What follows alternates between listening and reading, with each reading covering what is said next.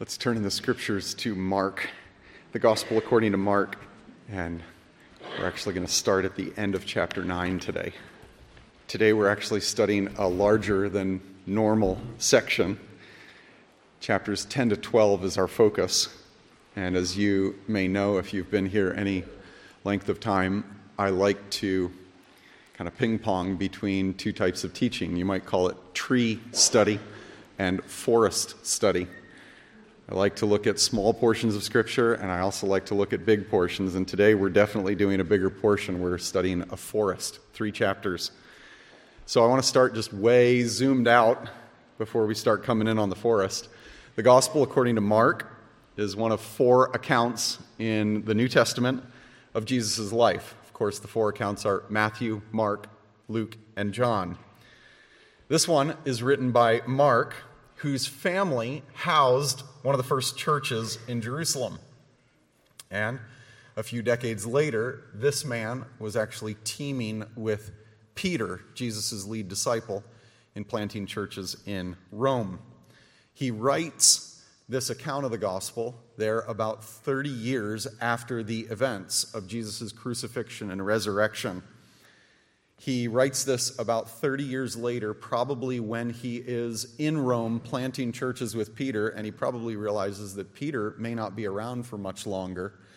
And he has heard Peter explain the significance of Jesus' life and death and resurrection hundreds of times. And Mark probably thinks to himself, I've heard it verbally. What are people going to have when Peter's off the scene? I'm going to try to record in writing what I've heard Peter say hundreds of times. Mark is the shortest of the four accounts of Jesus' life. He's also the fastest paced. He moves very quickly from one event to the next.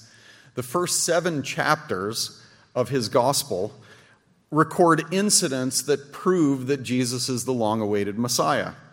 He is God's king. God's chosen king to rule on earth forever. And Mark just demonstrates over and over and over again that this man, Jesus of Nazareth, can forgive sin, he can beat death, he can conquer Satan, he can subdue creation. Jesus is God's chosen king who can fix everything that's wrong on this planet. And then, beginning in chapter 8, the story takes an unexpected turn. Jesus begins to stress that the Messiah's mission is to go to Jerusalem and be crucified.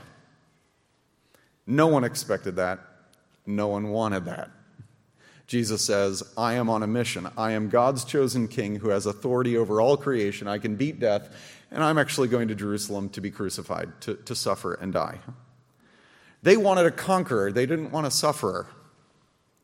Jesus didn't fit their expectations at all. But what we read today is going to demonstrate exactly why Jesus had to suffer. He had to suffer so that people whose hearts were opposed to God could actually enjoy the kingdom he promised to bring. If Jesus doesn't go to Jerusalem and die, no one enters the kingdom. Because the three chapters we see today is that people and entire societies are broken, are twisted, are deformed. That's what we see in these three chapters we see the reason Jesus had to die. I've titled today's message, Why the World Hates Jesus and Needs Him. Why the World Hates Jesus and Needs Him. Like I said, I'm going to be reading three chapters, or I'm going to be reading significant portions of these three chapters. I've kind of ballparked it as Mark 10 to 12, but we're actually going to start in the last few paragraphs of chapter 9 before we get into chapter 10.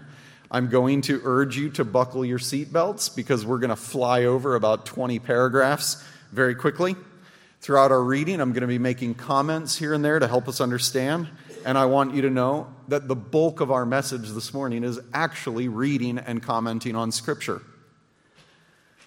What we're going to see is that in these three chapters, Jesus engages in confrontation. There's a, a, rise of conflict. Jesus is confronting people.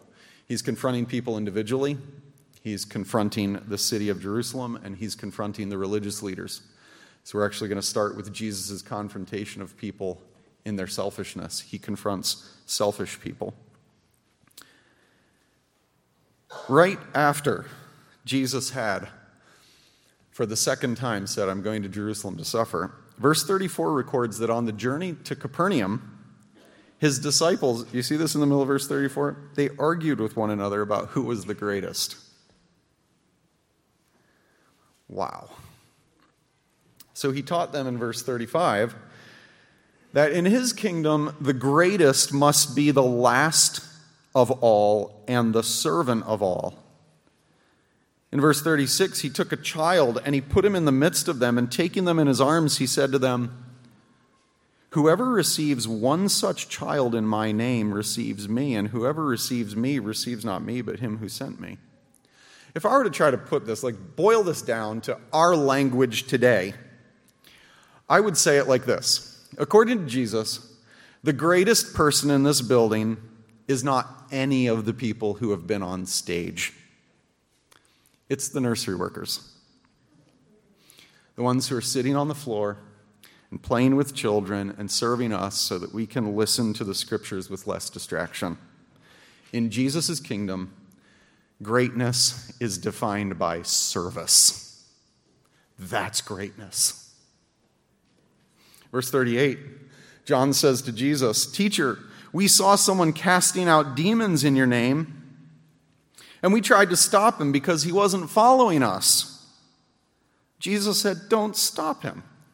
He senses in the disciples a party spirit, us versus them, a divisiveness.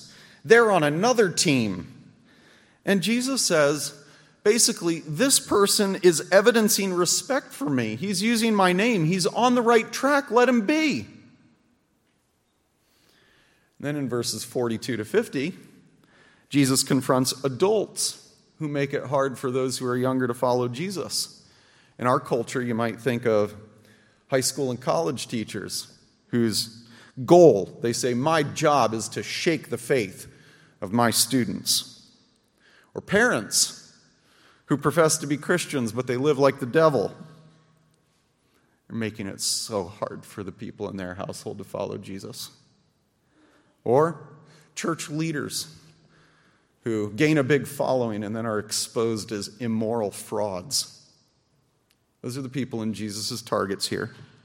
And he basically says, Do whatever you must to value the kingdom over your sin. He says, Do whatever you can to preserve the faith of others and not destroy the faith of others. In chapter 10, Jesus confronts his culture's easy divorce laws. And he reiterated God's design for marriage. Look at verse 6. It's a covenant bond. He says, From the beginning of creation, God made them male and female. That's why a man shall leave his mother and father and hold fast to his wife, and the two shall become one flesh. So they're no longer two, but one flesh. What therefore God has joined together, let not man separate.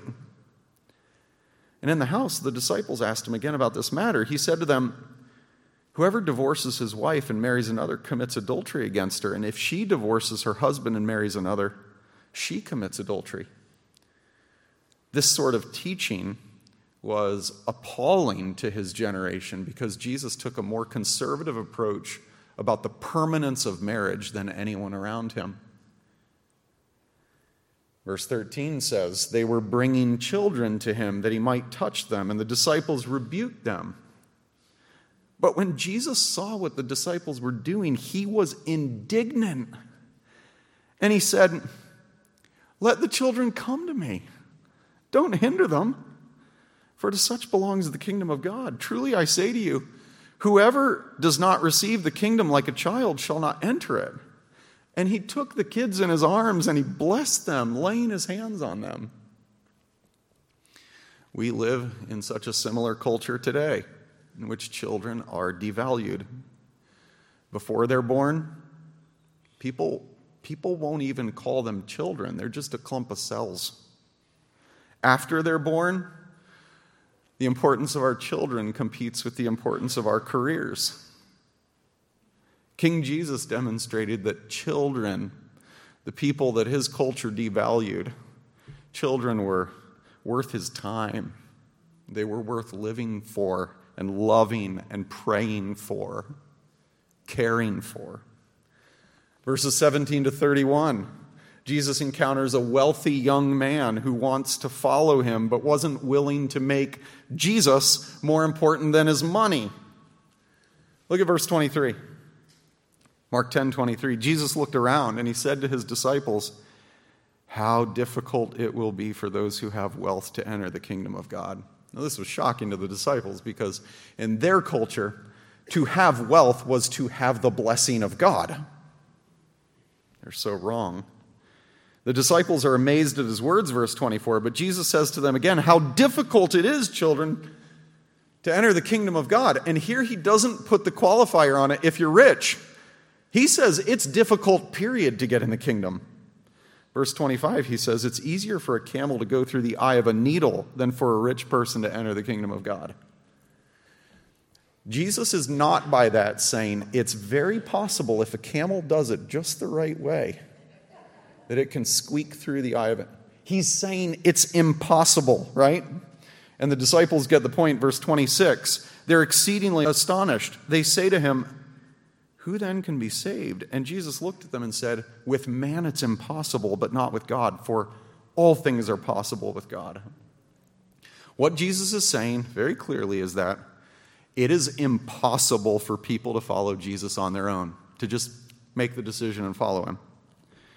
God must change our hearts if we're going to do that so that we value Jesus over anything else. So that we value him over money, over career, over family, over comfort. Jesus is number one. If anyone is going to follow Jesus, God's going to have to change their heart. In verses 32 to 34, then, Jesus explains for the third time that he is on a mission going to Jerusalem to be crucified. He had said it the first time at the end of chapter 8, the second time in uh, the portion just before where we picked up reading in chapter 9. But his disciples are still clueless and they have, they have no idea what this means. According to verses 35 and following, they're still consumed with who's going to be the greatest in the kingdom. They're craving power. James and John are saying, Can we have the first two seats in your kingdom? and in verse 42, Jesus taught another lesson on greatness. It says, He called them to him and said to them, You know that those who are considered rulers of the Gentiles lord it over them, and their great ones exercise authority over them. I like the way the New Living puts it kings are tyrants and they love to lord it over the people beneath them. That's what Jesus is saying. In this world, that's how it is. Kings are tyrants, and they love to lord it over the people under them. But verse 33 it shall not be so among you. But whoever would be great among you must be your servant, and whoever would be first among you must be slave of all. For even the Son of Man came not to be served, but to serve and to give his life as a ransom for many one of the greatest passages in Scripture. It's the theme of the book of Mark. Jesus, the greatest king, became the lowest servant. He gave his life so that we who were slaves of sin and death could be bought for God, freed from our slavery, and flourish with life forever in God's presence. Lord willing, the week before Christmas, we'll return to this monumental passage in the Gospel according to Mark. This first major section ends with Jesus' healing of a blind man, and this is no, oh, we're just telling another story about blindness. Mark, I think, is taking this whole subsection of Jesus' confrontation of selfish people, and he uses this blind man named Bartimaeus to say, This is how everyone in the, in the world should be. Verse 46 And they came to Jericho. It's about 15 miles east of Jerusalem, so they're moving toward the city. And as he was leaving Jericho with his disciples and a great crowd, Bartimaeus, a blind beggar, the son of Timaeus, he was sitting by the roadside, and when he heard that it was Jesus of Nazareth, he began to cry out and say, Jesus, son of David, have mercy on me. And many rebuked him They told him to be silent. The wailing of this beggar was grating on people's nerves. But he cried out all the more, Son of David, have mercy on me. And Jesus stopped and said, Call him. They called the blind man. They said to him, Take heart, get up, he's calling for you. He threw off his cloak, sprang up, he came to Jesus, and Jesus said, What would you like me to do for you?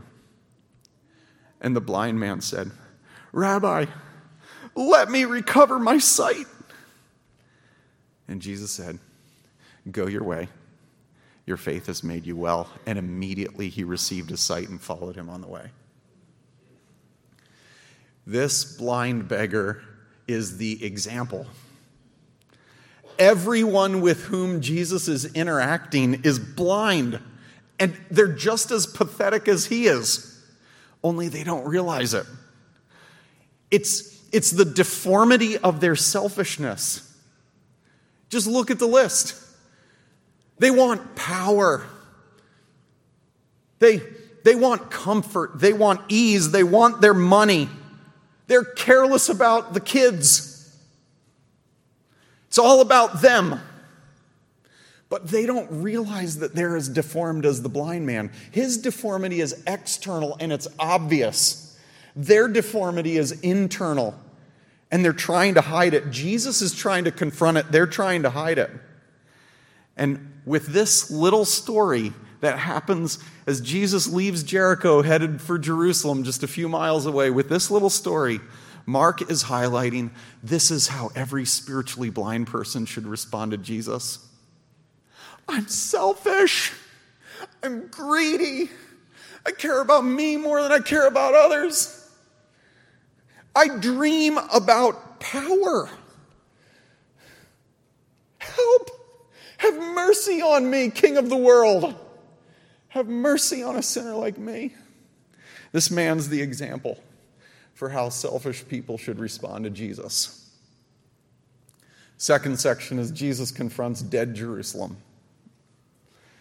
Chapter 11, when they drew near to Jerusalem, to Bethphage and Bethany at the Mount of Olives. They're now just a few miles away. Jesus sent two of his disciples, and he said to them, Go into the village in front of you, and immediately as you enter it, you'll find a colt tied on which no one's ever sat. Untie it, bring it. And if anyone says to you, Why are you doing this? say, The Lord needs it, and he'll send it back here immediately. They went away and found a colt tied at a door outside in the street, and they untied it. And some of those standing there said, What are you doing untying the colt? They said exactly what Jesus had said, and they let him go. And they brought the colt to Jesus and threw their cloaks on it, and he sat on it. And many spread their cloaks on the road, and others spread leafy branches that they had cut from the fields. And those who went before and those who followed were shouting, Hosanna! Blessed is he who comes in the name of the Lord. Blessed is the coming kingdom of our father David. Hosanna in the highest.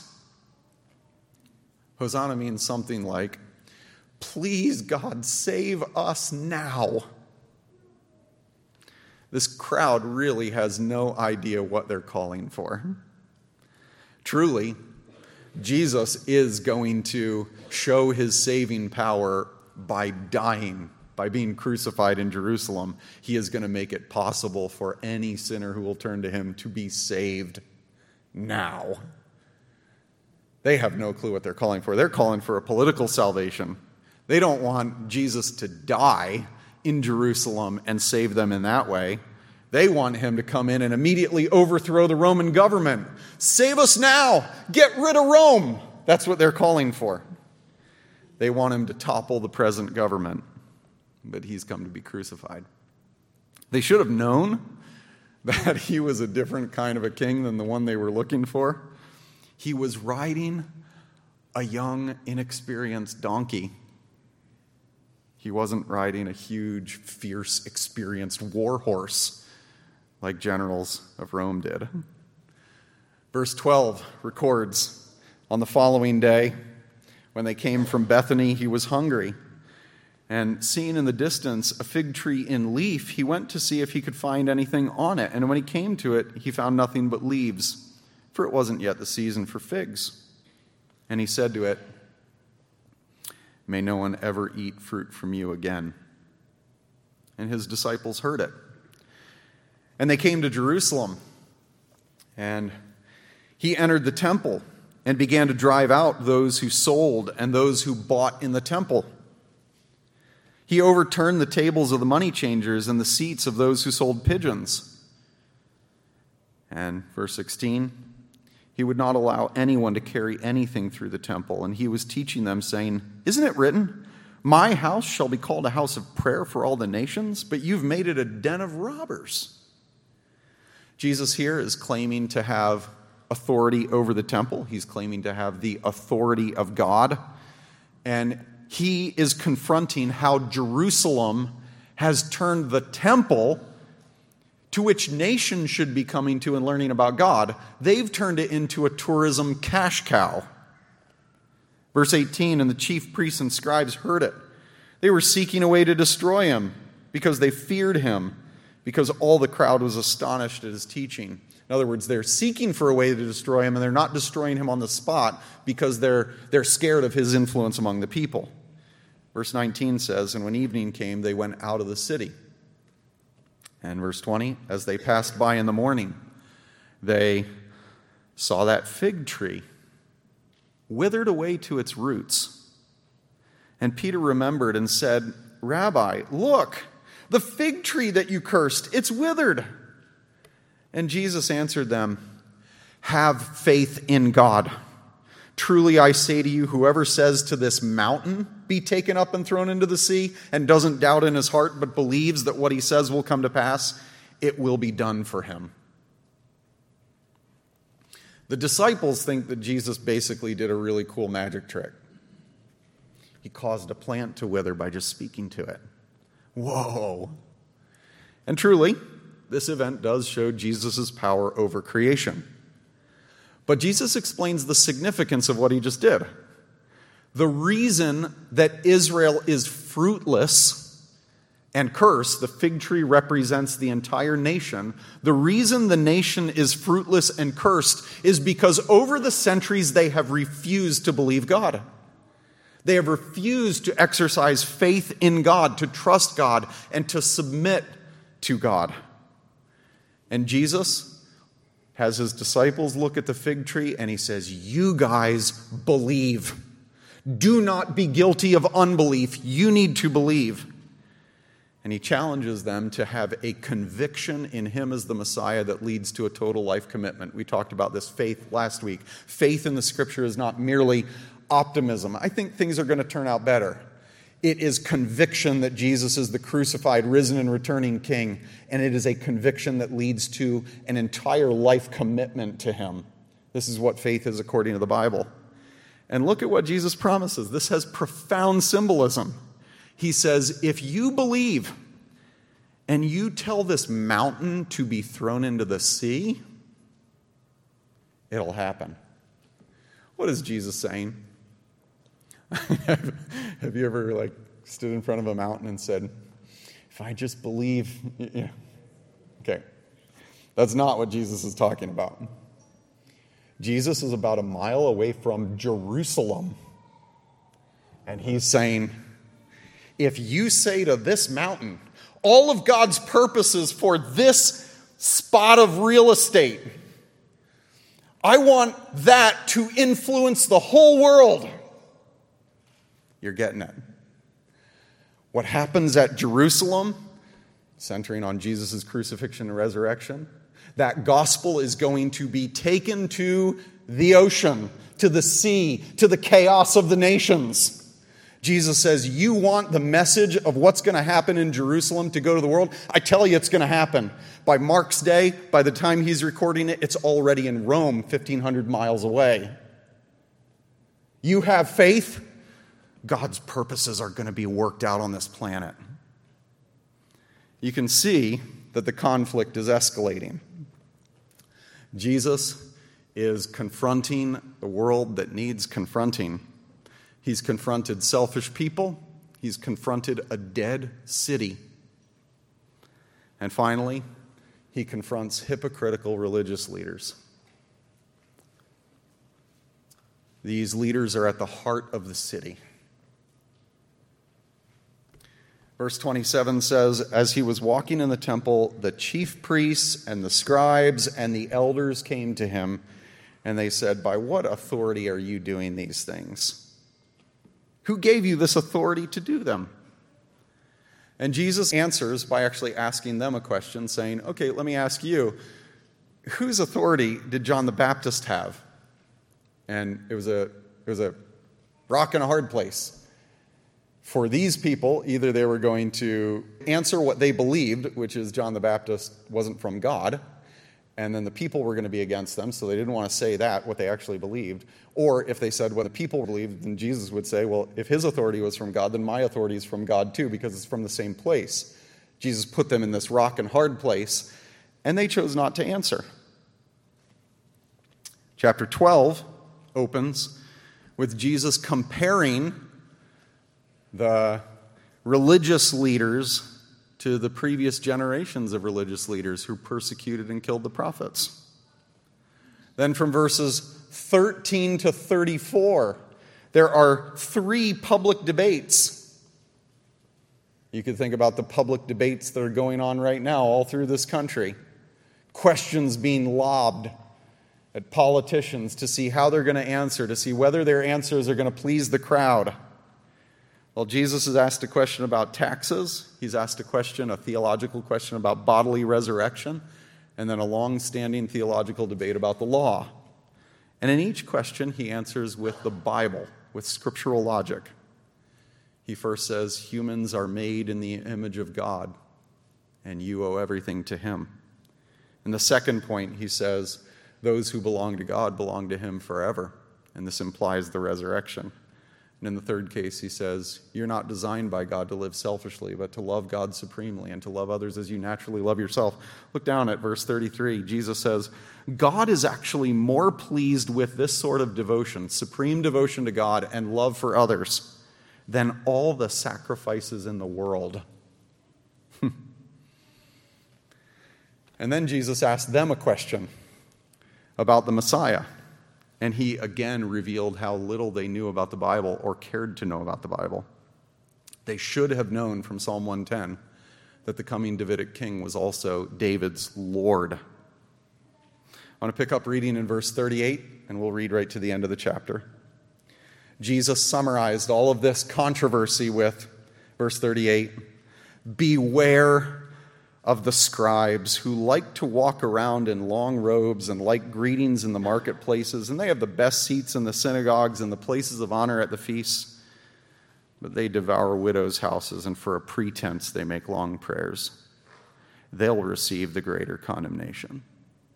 I can only imagine what Jesus would say in our world today, because we live in a day that is very similar. Most people today throughout the world who call themselves Christians don't like the Jesus of the Bible. They're embarrassed by the Jesus of the Bible. They don't believe in the bodily resurrection of Jesus. Most people who claim to be Christians today are more concerned with politics, what's going on right now in this next election, than with evangelism. It's disgusting he says, These sort of religious people, they'll receive the greater condemnation. Verse 41 says, And he sat down opposite the treasury, and he watched the people putting money into the offering box. Many rich people put in large sums. And a poor widow came and put in two small copper coins, which make a penny. And he called his disciples to him, and he said to them, Truly I say to you, this poor widow has put in more than all those who are contributing to the offering box. For they all contributed out of their abundance, but she, out of her poverty, has put in everything she had, all she had to live on. You remember at the end of chapter 10? Mark used the incident with blind Bartimaeus to show how everyone in this selfish world should respond to Jesus. Here at the end of chapter 12, Mark recounts this widow's offering to show the sort of devotion that every one of the religious leaders should have had. Jesus, in the last line of the chapter, explains that this poor widow gave to the temple everything she had, all she had to live on. She is the example of total life devotion. Hmm. He's not saying that people must give everything they have to live on to the church. If you hear me insisting that if you're going to be spiritual, you better walk right back out here and sign out everything that you need to live on later this week and trust Jesus, you better kick me out of the pulpit because that's not what Jesus is saying. He's stressing that every single person was made to be fully devoted to God. Everyone should live fully devoted to God, and yet so many people try to use religion, including giving toward religious purposes, to make themselves look good. And most people give a relatively small percentage of their money toward religious causes to make themselves feel religious while actually not devoting themselves to God. That's his point. We can give almost to get God off our back. God wants us, He wants our lives, He wants everything. We're made to love Him supremely with all we are. That's what we're made for.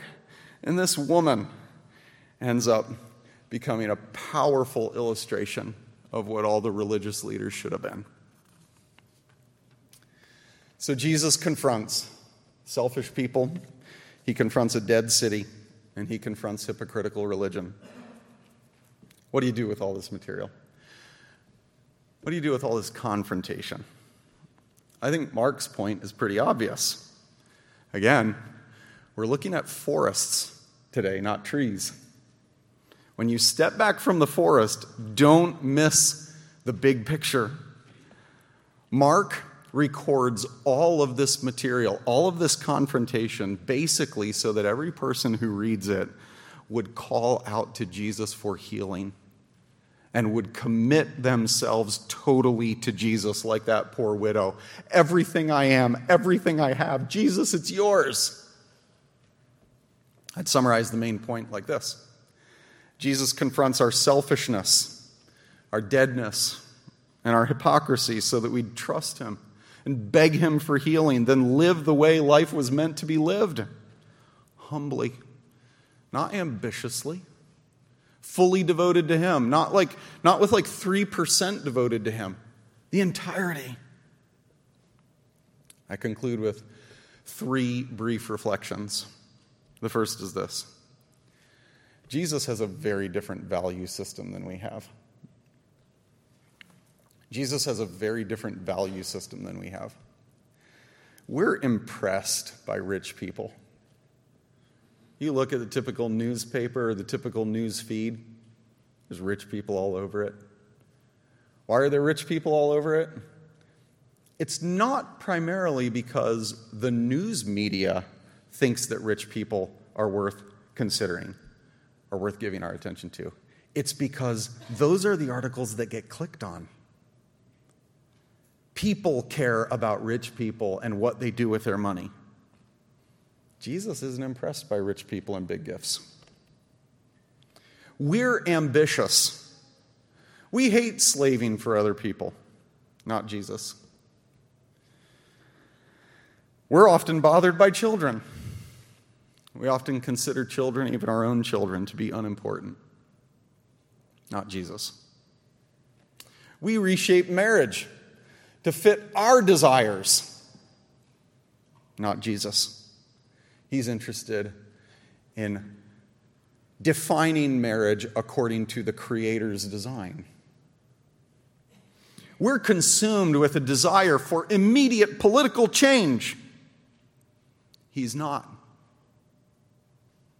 We think that impressive religion is marked by remarkably big buildings and impressive robes and big degrees, academic degrees that, no, no, not Jesus. That's religion, that's tradition. It's not, not what Jesus is interested in. I pray that each one of us, as we see this big forest, we realize that Jesus has a very different value system than we have. And I pray that each one of us, whether we're committed to Jesus or not, I pray that we experience this morning a confrontation with a value system that provokes our repentance. Maybe repentance for the first time, because you say, I have so long resisted Jesus because I care about what my family thinks about me, or because I don't want Jesus having rights in, in my finances or in my sex life. I pray that it will provoke you to repentance. And I'm telling you, I can't study three chapters like this without saying, there are so many areas of my life that I need to better commit to the Lord Jesus. We should be confronted with a different value system. The second facet I want to share in, in conclusion is that Jesus actually does have the authority to confront us. I wonder when you get personally confronted and you end up thinking and thinking and thinking on the confrontation that just took place, what is the question that ends up bothering you the most? Uh, we've, we've dealt with a lot of unnerving confrontation over the past two years with all sorts of new regulations maybe end of 2020, you're in Walmart, and someone passes you and says, Pull your mask up so that it covers your nose properly. What do you think? What do you go away thinking? Or you're in Target in that line, and there are those dots on the floor, and someone says, You're supposed to be six feet away. How do you handle confrontation? I could pretty much guarantee you that in reaction to those sorts of confrontations, the dominant question that ends up bothering every one of us as we're on our way home is who did that person think they are? They think they're the COVID police? Who does that person think he or she is? Does, does he or she think that they have the right to confront me? It's a question of authority in these confrontations that Mark records, that's the question. Does Jesus have the authority to confront people? He is the Son of Man, He's the Son of David. It means He's God's chosen king. From David's bloodline, He's going to rule forever on earth, as the way chapter 12, verse 36 puts it. He's going to put all enemies under His feet. In other words, He has the authority to confront us like this. Jesus demonstrates in these passages that he has power over creation, that he's the source of life, that he knows the future, that he accurately interprets scripture, that he is wisdom himself, and that he controls who enters the kingdom. So if you say, Who does he think he is to confront me and my heart issues? What right, what authority does he have to confront me? The simple answer is this is the one man who has all authority on earth forever. If anyone has the right to confront you, it's Jesus. The third concluding reflection Jesus confronts us because he loves us. Today, our culture defines love as basically unconditional affirmation. If you love someone, it means you're going to never tell them they're wrong. But Jesus follows the Bible and common sense, right? The Bible teaches that true friendships involves faithful wounds. Your friends tell you what you need to hear, not what you want to hear. That's how you know they're a true friend. Or common sense tells us that generally the third draft is better than the first draft. After your first attempt has been edited and edited, you crank out a second draft, and then that gets edited and edited, and you crank out a third draft. And generally, the third and fourth drafts are better than the first. Corrections are helpful. Throughout my life, those who love me the most have confronted me the most, and God has used them to shape my life the most. In this passage, Jesus capitalizes on that true definition of love. He confronts because he loves. He cares about the people he's talking with. Throughout these chapters, he is announcing that he's headed to Jerusalem to be crucified so that everyone he's confronting can be forgiven and reconciled to God and enter the kingdom forever. Jesus is confronting the people he's about to die for. He confronts us. He confronts the deformities of our selfishness. He confronts our deadness and our hypocrisy because he loves us. And he proved his love for us by becoming our servant and dying so that we could be ransomed for God. The one who's confronting us this morning is the one who loves us. He's the one who wants us to flourish forever. I think if you're in here this morning and you have any sensibility, whether you're a Christian or not, you have any sensibility, you look at everything that Jesus confronted hypocrisy, deadness, ambition, a devaluing of children. I think anyone with any sensitivity looks at that and says, that is humanity. Like what Jesus is trying to lead people toward, that's what it means to be human. It, it's, it's lovely when we're not self centered. It's lovely when we care about others more than we care about ourselves. It's lovely when we are genuine.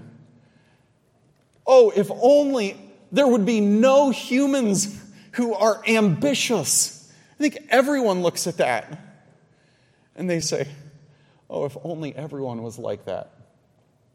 What Jesus is confronting needs to be confronted. The struggle that's facing us is the problem's not all out there. It's not just the people you read about in the news. The problem is in here. Jesus is confronting the people who don't want to admit that they need it. And I ask you this morning if you have never admitted your desperate need for cleansing and for heart change, I pray that you will admit it today. And I am fully aware that it's not within your power to do. With any one of us, it's not possible. But with God, it's possible. God can actually change your heart. Come to Jesus. Lord, I ask that you would shape our lives with this confrontational passage this morning, all on the authority of Jesus and for his glory. Amen. Amen.